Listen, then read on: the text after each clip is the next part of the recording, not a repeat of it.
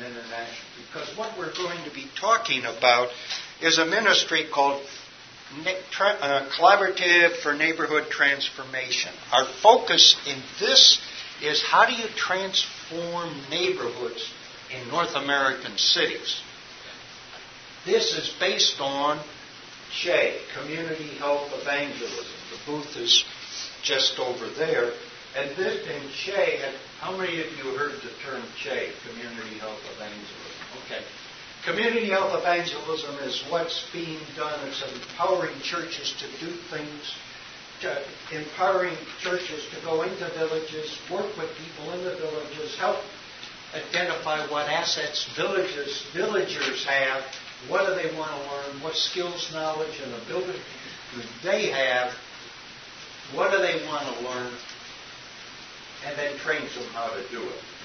CHE's being done in 125 countries of the world, being done in uh, by about 600 different organizations now. This is not a one organization horse show. This is many, many groups are using CHE all over the world, about 5,000 villages. But today, what we're going to talk about is how is this used in a city with a church and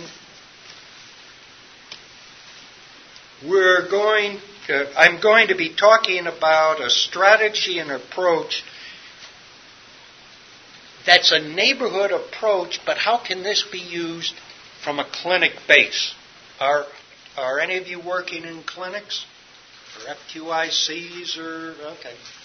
So, how do you do this? How do you combine your clinic work with neighborhood outreach? Because if you're an FQHC, you're supposed to be doing health education, prevention, all of those good things. But the vast bulk of the clinics are not. Why? Because they don't get paid for that. Now, in theory, with Obamacare, you will. I'm not from Missouri, but I have a Missourian's mind, so therefore we'll see. So we're going to be talking about a strategy, whether it's international here, that's all about empowering people to do things for themselves, not doing things for them. Have any of you read, well, you heard Brian Fikkert, right? And he has a program, he's got a couple of books, but one of his most famous ones is When Helping Hurts. Have any of you read that one? Good book. It'll turn your worldview upside down. Because it's all about, we think we're helping people, but in reality, we're hurting people because we're taking away their dignity, by giving things to people, instead of lifting them up, we actually are pushing them down. Another book by Bob Lupton, who has been around for 30 years in Atlanta, called Toxic Charity, sets the stage for what we do. So, what we're going to be talking about is equipping clinics to facilitate transformation in individuals in a geographic neighborhood, and then those individuals aggregated together through community organizing transform the place they live. So it's about individual transformation and neighborhood transformation. Everything we do is built on Luke 10:27. You know what Luke 10:27 is? Love God. How? With all your heart, mind, body, and strength. That's called the spiritual mandate, but it doesn't stop there. The, the second portion of it begins to meddle in your life. And that is love your neighbor as how? As yourself. That's called the cultural mandate. The two go together. They aren't separated. Our word and deed should be in congruence. They should be together, not separated.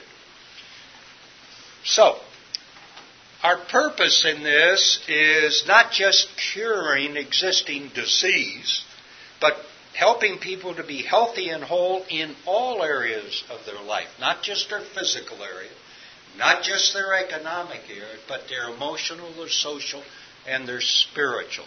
It's all about how do you integrate everything so that lay people can see transformation. We're after transformation in, in the lives of people and communities that's as deep as the human heart and as broad as the whole range of society's sectors. And Jesus is recognized as Lord over all creation. And our development activities are designed to reflect Jesus and what his example is.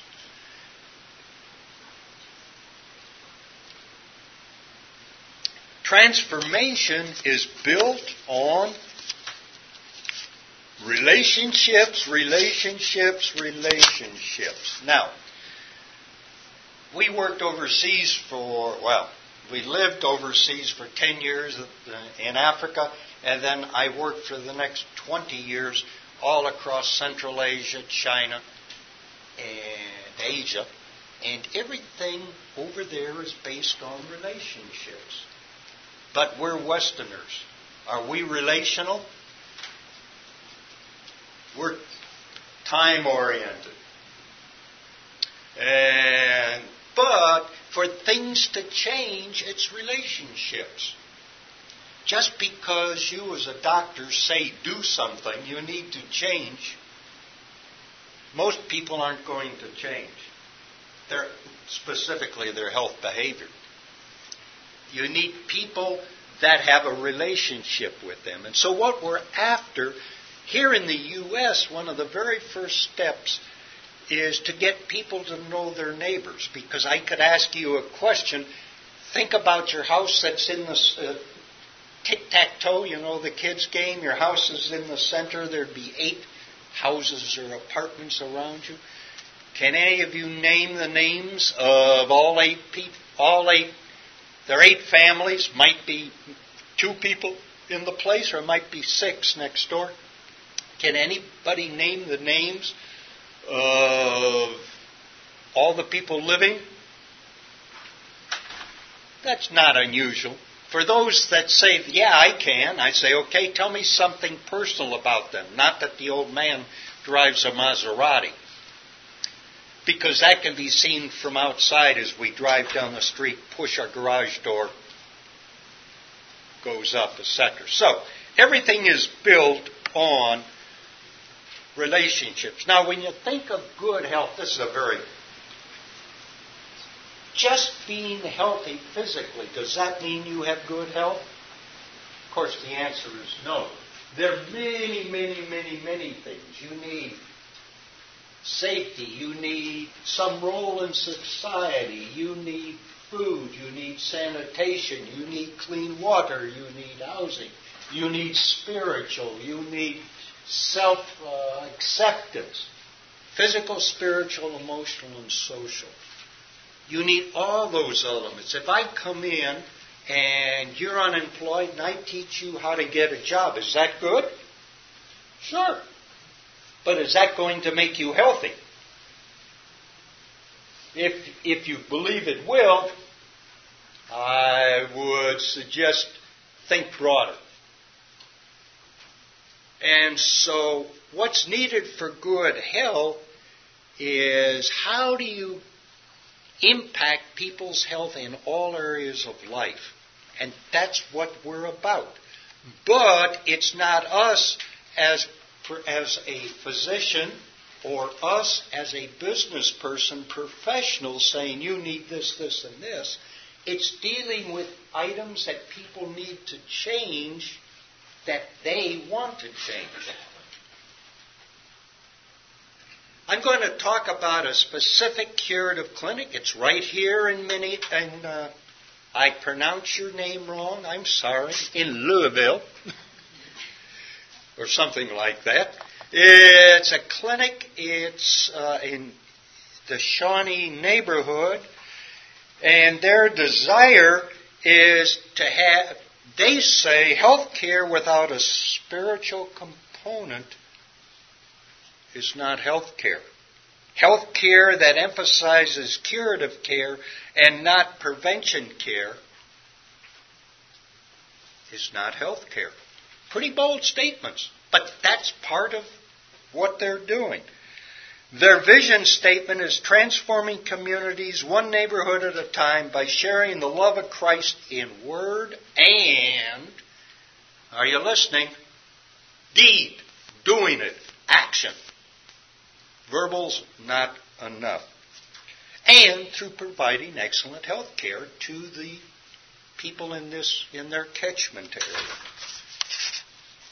Their mission statement is to care for the whole person, physically, spiritually, psychologically, and, and socially. Care for the community, utilizing community health care principles. Care for the people's self worth. So this is a real life clinic. It's the Shawnee Cl- Clinic. This is the neighborhood. This is the river you know, that goes, and if you go straight across the river, you're in that other country of Indiana. And this is about a 12 square block area. It's a very underserved area, a very poor area. Um, 17,000 people live in that area, and it's a size 10 by 12, uh, about 12 by 12. It's a zip code of 40212. 27% of the people live in poverty. Now, how do they know that? Who tells us where can you get these statistics? Go out and count noses? Now, our wonderful government, through the census, has all kinds of data that tells you. Have any of you ever gone to the census to look up information about the neighborhood, geography you live in, I see one head shaking. Yeah. It's got so much information it blows your mind. It all comes from the 10 year census. Right now, it's, it's good because the census was done in 2010, uh, and for the neighborhoods, it's just been published in about 2012. Um,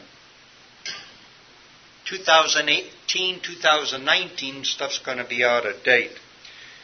That neighborhood has 30% higher mortality rate. Death rates from heart disease are 38% and from stroke 42%.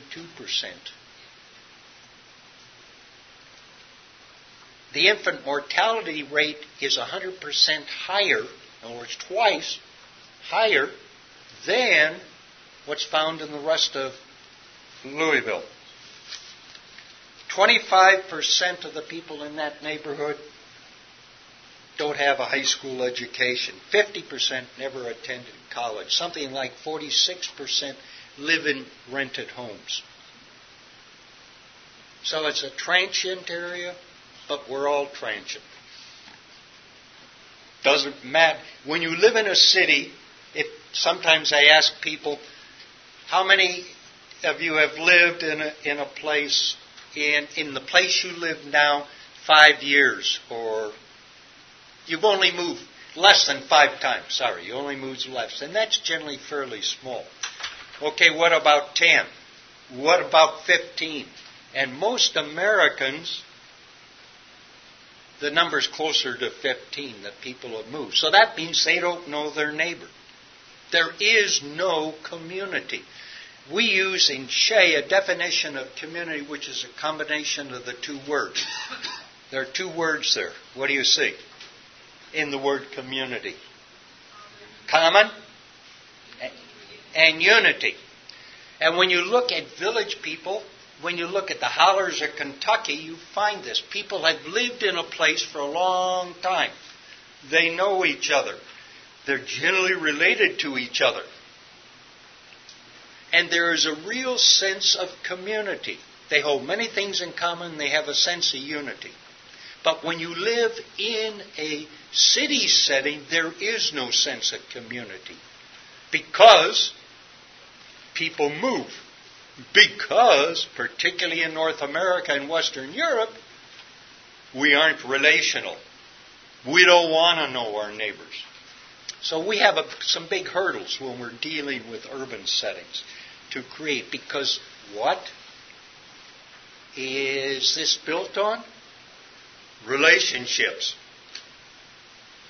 And so we're all about trying to create a new community. And, and so we try and look at a piece of geography. What we want to create is a people living in a definable geographic area, a neighborhood. Why?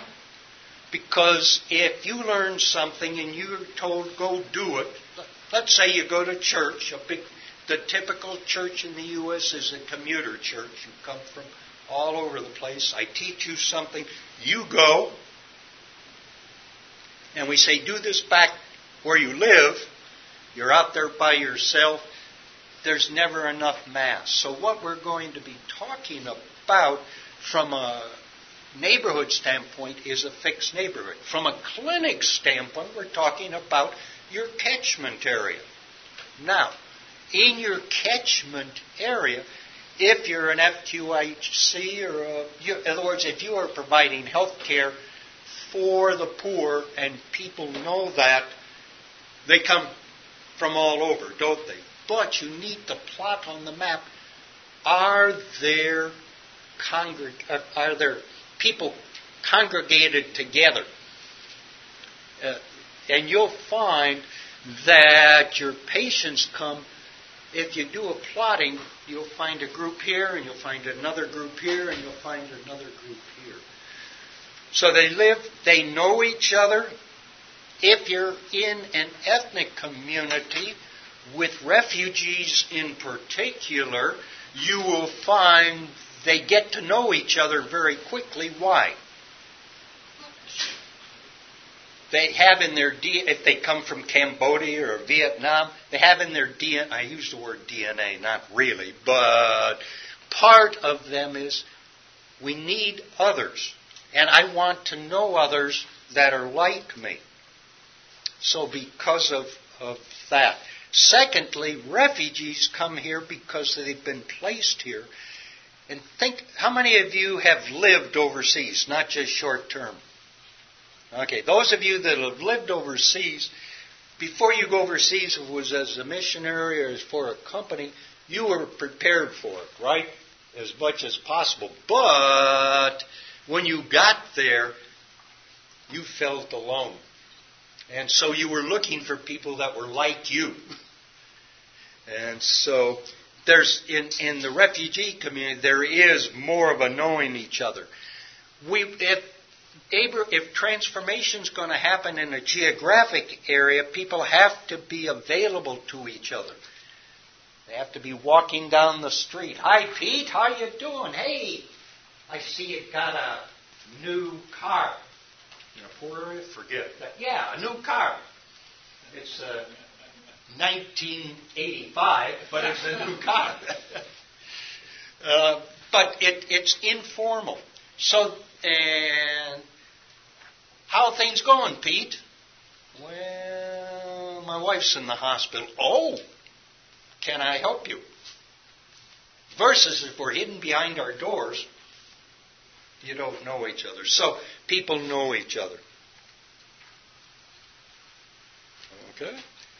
A neighborhood and a catchment area I've talked about. When we talk, one of the things I normally work with here in the U.S., my, the prime imp, initiator of neighborhood transformation are churches. They're churches. Now, over 90% of all the churches, though, in the U.S. are commuter churches, meaning that people come from all over.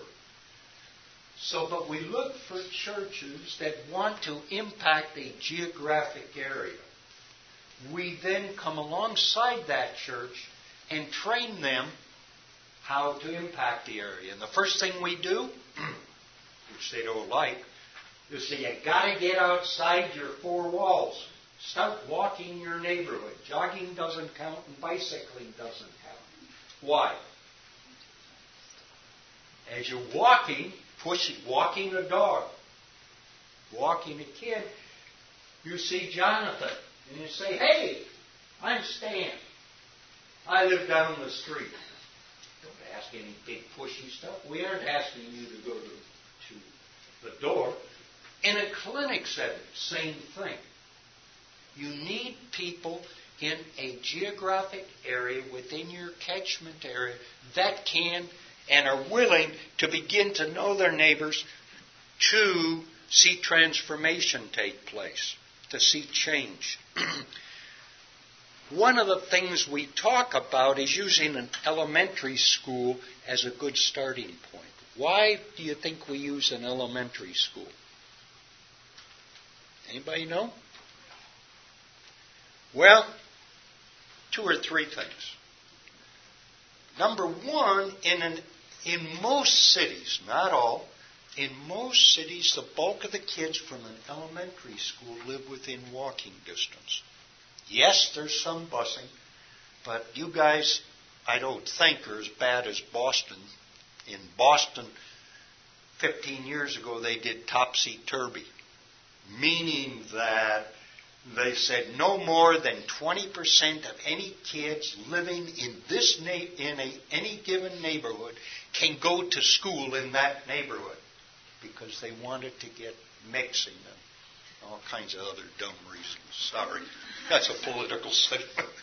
anyway, so and secondly, with elementary schools, the, we really want to reach the parents and you start through the kids. And in elementary schools, that's where parents are most involved in kids' lives. When you move to a middle school, it's less, and about five, anywhere from three to five elementary schools typically feed a middle school or a junior high school.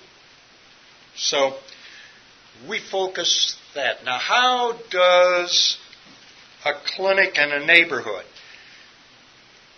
You you need somebody within the clinic to be the coordinator of the program. And many of you, if you're in an FQHC, you have a community outreach person, one person, typically.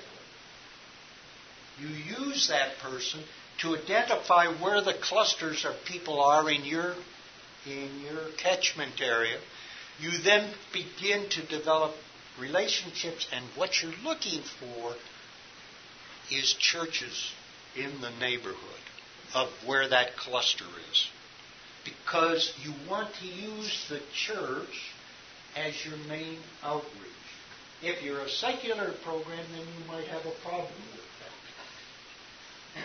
But we use churches. And the coordinator finds people that are churches that are interested to be trained as initiators in the geographic neighborhood that where that cluster of group lives. If your FQHC is dealing with a bunch of ethnic people, and if they're refugees, refugees come when they first come into the U.S. They come to a resettlement area where they, they stay for six months, everything's paid for. But after six months, all the government subsidies start to go away except for the kids. And then what do they want to do? They want to move, if they can, close to where there are other people like them. Uh, I, up in Minneapolis, I think of Minneapolis as good old Swedish, Norwegian area. But guess what? In the Phillips neighborhood, actually a size of about this neighborhood, uh, there were 125 different nationalities living. Two apartment complexes. One had a uh, 1,500 Somalis living. There were two of them like that. And in another one was 800 Ethiopians. So people, when they get the chance, they do want to congregate. So, one of the things, actually, they began to do neighborhood transformation before the clinic was even opened. They knew where it was going to be, but in opening a brand new clinic, you just don't do that overnight, do you? It takes a lot of prep work, a lot of money, etc. So, they went into the Shawnee neighborhood. They found a neighborhood association. Have you ever heard that term, neighborhood association? In most, that's what you oversees what we call a village committee. In other words, it's the leadership that's there, uh, made up of local people from the neighborhood who are running it. And, but here in the U.S., we call them neighborhood associations. About 50% of them, uh, about 50% of the neighborhoods are there is an association. They went with them and they began to develop relationships.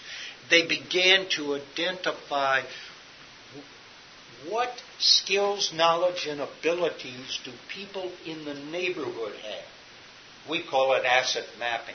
Do I have any social workers in here? Okay. There's a, a uh, process that's been going on here in North America called Asset Based Community Development, ABCD. What it's all about is identifying the assets, the skills, knowledge, ability, and passions found in people. Find out what they want to learn, and then start networking them together and then start equipping them so they can do what they want to do. And so they began to do asset mapping. Who'd they use? We, we've developed an eight question questionnaire. It requires about five, ten minutes. First question is, what do you like about the neighborhood that you live in? Second question, one thing would you change? What skills, etc., etc. And they recruited uh, senior high students to do it. And in about a eight week period, they got about 300 surveys. And they were able then to sort out what skills were in the neighborhood. They were able then to identify what knowledge and skills would people be willing to share they were able to figure out what were some things that might be of interest to people to see changed. What did they want to learn? And then we went, they went through a whole process, and I'm not going to go through the process. But the idea is finding out what the neighborhood wanted to do, and they actually started that before the clinic opened. They've done some neat stuff. Uh, they started an urban garden. Urban gardening is the buzzword in urban U.S., it seems. If people start something new in an urban setting, it's an urban garden. Detroit, something like 40% of all the city land in Detroit is in ruin. In other words, you know, shacks, half buildings, one house per block that's still livable, etc. Well, they they're doing urban gardens, and they're even doing what a reforestation project, where a guy wants to put in. Well, he's going to get over 100 acres of land to put in fast-growing trees to make it a business. So, anyway, one of the key things, Stanford Social Innovation Review is into a lot of studying stuff, and one of the things that uh, has been has been done is why do people change their life? What best motivates a person to change their health behavior? And guess what? It's not the professional. It's the peer group. It's your relative. So, and what's our big problems right now here in the U.S.? Well, what, what are some of our problems? Ten top conditions depression, obesity, arthritis, back, neck, anxiety, uh, GERD. Gastro, yeah, thank you. uh, allergies, cancer, chronic pain, and hypertension. These, here in the U.S., across the board, these are your 10 main problems, and it's how much they cost us to deal with. And most of these are preventable, or if not preventable, controllable. Right? What's the fix for obesity? Exercise, exercise, eating proper food, you know, etc. Now, eating more regular, uh, more naturally, because of all of your processed food has high salts and sugars in them. And so that's why gardening has come back. And if you look in urban settings, they are a food desert, meaning there are very few food stores. And most food stores are selling junk. If there are, they're small mom and pops, are expensive, and they are selling junk food. That leads to obesity. So, each one of these has a uh, gigantic cost. In fact, in wellness programs, the average cost per employee per year because of this is, according to the studies, $2,293 to be exact. But all of these could be changed, many of these could be changed through support groups, through a wellness program, through education, and with the younger kids, with kids, they don't have to be there in the first place. So there are problems to fix. Now, they use a, a, program.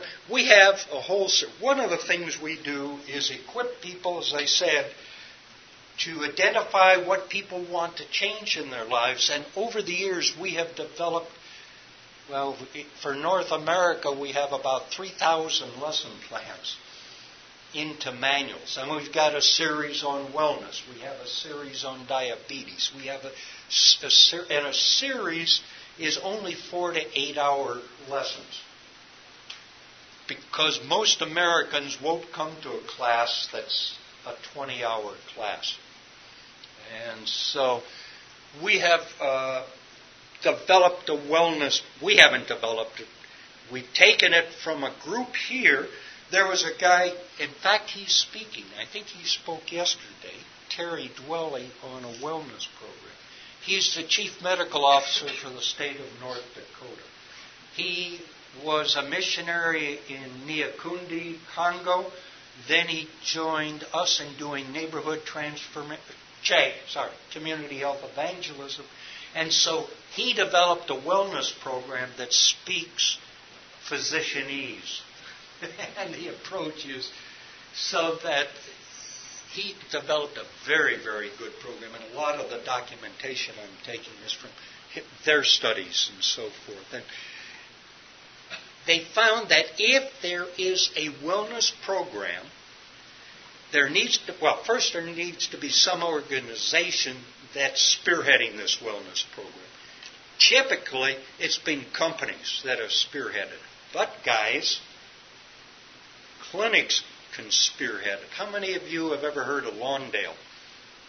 Lawndale is a gigantic Christian community development program that has a very, very small clinic.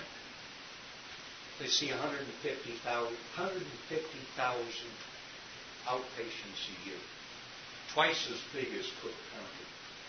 They have a wellness program. And so a clinic can set up a wellness program that gets you beyond what's your problem? You need to change your health. Here's a uh, because you you you have diabetes. Here's a way that we can help you. And they so the clinic is actually that. So they found that when a wellness program was in, a, in effect absenteeism in businesses at jobs decreased by almost 27%. Healthcare costs were reduced by 26%. Worker compensation was decreased by 32%. Cost benefits were almost six to one over the cost. And this was a study that was done in, by Chapman in the Art of Health Promotion Hollanders. Let's just talk a minute or two about why do we focus we focus on assets, not needs. You're all taught in medical to do a needs assessment, right? We ask, what's your need? And if we're good, we try and deal with your need. But when I tell you my need is thus and so, who's going to, in your mind, who's going to fix the problem? Who's going to meet my need? You, me. In other words, the guy that asked. And so, whether it's overseas or whether it's here, when you ask a needs assessment, we and do a needs assessment, we really, people in their mind think, oh, great, you're going to fix me. And why do, go, why do people go to doctors? Sorry. But why do they go to doctors? I'm sick, doc, fix me. Right? Whether it's with medicine, surgery, and sometimes that's very, very needed. But in the bulk of the cases, there's stuff could be done. So we focus on the other end of the telescope. What are the assets and opportunities that people have? And then, because of that, we then network people together so that they can help each, uh, so that they can begin to change. Most people that are working with the urban poor unconsciously, we think, oh, they aren't educated. They don't have the resources. They don't have the knowledge. They don't have the education. Now, I know you aren't thinking that, but you're acting that way. Sorry. and so, when you do that, what does that do? Those of you that have read Helping Hurts or Toxic Charity, it takes away whatever self esteem people have, throws it away, and drives people down instead of up. And that's not what we're about. When you focus on assets, you're focusing on what are the skills, knowledge, ability, and most important, passion that people have, and are they willing to share it? Because how would you feel if you were always receiving, receiving, receiving? Does that make you feel good? Not me.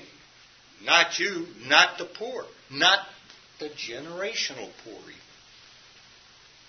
The idea is we want to get people to understand they're created in whose image? God's image. This is not an economic program where you take from the rich, whether it be money, taxes, whatever, and give to the poor. It's all about empowering people to take responsibility for their own lives. And you say, oh, they can't do that. People can. And so we are heavy on the assets because we've got to change your mind. We've got to change your worldview. So we do that. Uh, all people have value. It builds on what's in the neighborhood, and that means you can get it started and leave. You know the big word sustainability.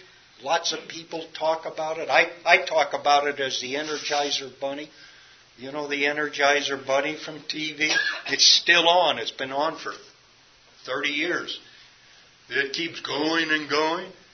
What you're after is changing, seeing people's lives transformed through their own self effort, and then they transforming others who keep going on and on. It's called multiplication. 2 Timothy 2 2. This whole strategy was developed when I was on staff with this weird organization called Campus Crusade for Christ. That the only people think the only thing they they taught was how to share the four laws.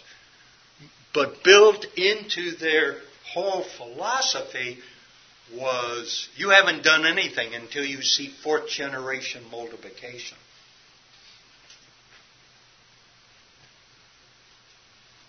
Paul, discipled who? Timothy, who discipled who? There are four generations there. And so everything we do is built on the idea of multiplication.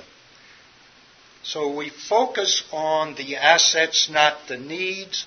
We seek what the Lord wants in this place, in this neighborhood, because the Lord wants, loves every person, rich, poor, black, white, green, yellow, highly educated, uneducated, high IQ, very, very low IQ. He has, He created them. And so we need to become involved. So what are we after? First and foremost, of course, is in a clinic setting, you want to provide high quality medical care. Absolutely.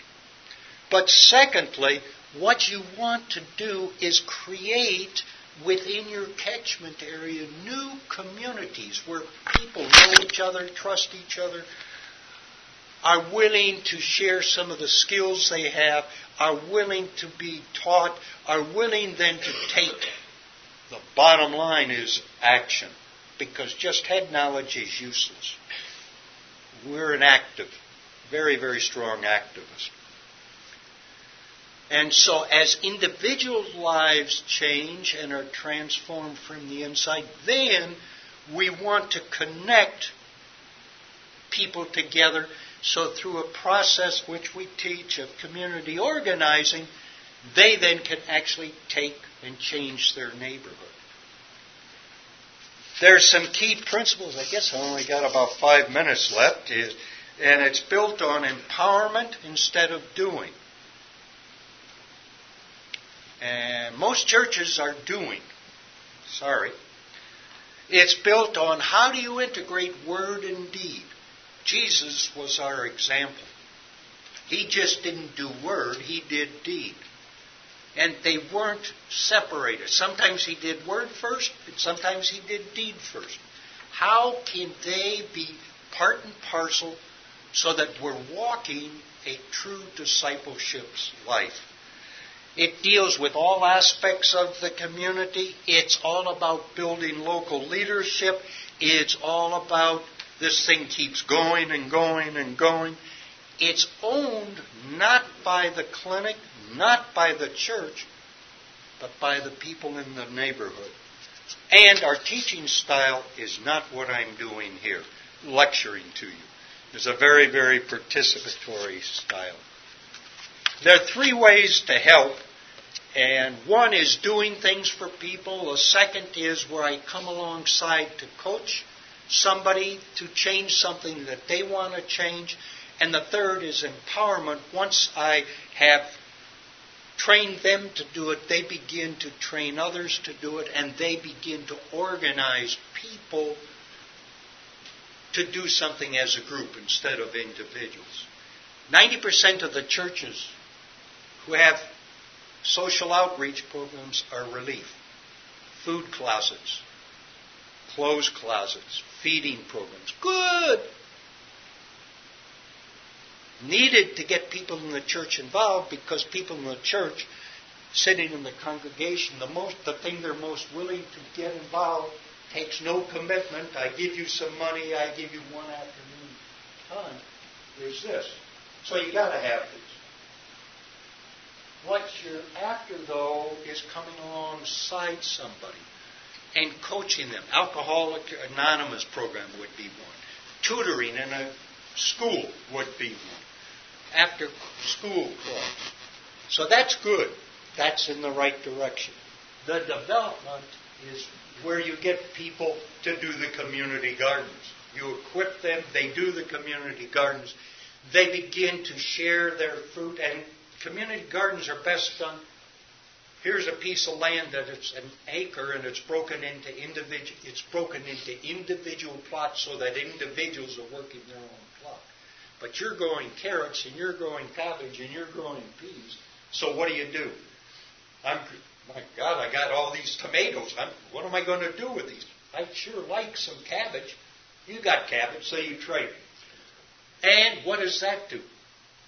And you set it up appropriately so that it happens. You begin to eat healthier then. And if you really get fancy, and it takes fancy and it takes skills, you do a farmer's market. Which brings in the rich boys, which then brings income to the neighborhood. Right there in the neighborhood. So. Our trainings by participation. Let me just share a couple of the accomplishments. They opened in 2011, eh, but they had been doing neighborhood transformation for about a year and a half in the Shawnee neighborhood. And today they're up to about 30 patients a day. They are being actually, Monday and Tuesday, they're being viewed, checked out. I don't know what you call it, when the government comes to check you for to be a uh, FQHC lookalike, which means great things to them because of funding for them. Um, they set up in the poor area there if there's a food desert, particularly fresh fruits and vegetables. So there was a convenience store next door to the clinic, and they got them to have a fresh vegetable section, small. Seems, what's the big deal? It's a big deal. They did that. They uh, provided all kinds of different activities. They did community gardens. They've done so many different things. They developed a network of lay people working with churches to be the instigator of transformation in a given neighborhood. They created uh, eight Shawnee uh, neighborhood initiatives which were part of a whole health care plan in their neighborhood. Something I just learned. I had dinner with, with uh, David uh, this week. They just got a Johnson and Johnson obesity get rid of obesity grant, of which only seven were given out. That's pretty big time stuff. And it was big money. but it was health education, training, wellness, all those things to deal with obesity. That's a very, very significant thing for two reasons. Money is needed. So, therefore, this is going to help fund them. But even more important, it shows that they're working well and recognized well in the neighborhood. They aren't, Who's says, yeah, I, I know those guys. They're down the street doing medicine, but so what? They're part and parcel of the community. Well, time to quit. If you have any, uh, if you're interested in neighborhood transformation, you can go to www.neighborhoodtransformation.net. Or if you're interested in the international side, go to chenetwork.org. We're on Facebook. We got a blog. So we're trying to do this stuff, but I can't say we're horribly good at it. But I passed around to sign up if you wanted more information. We'll send it to you.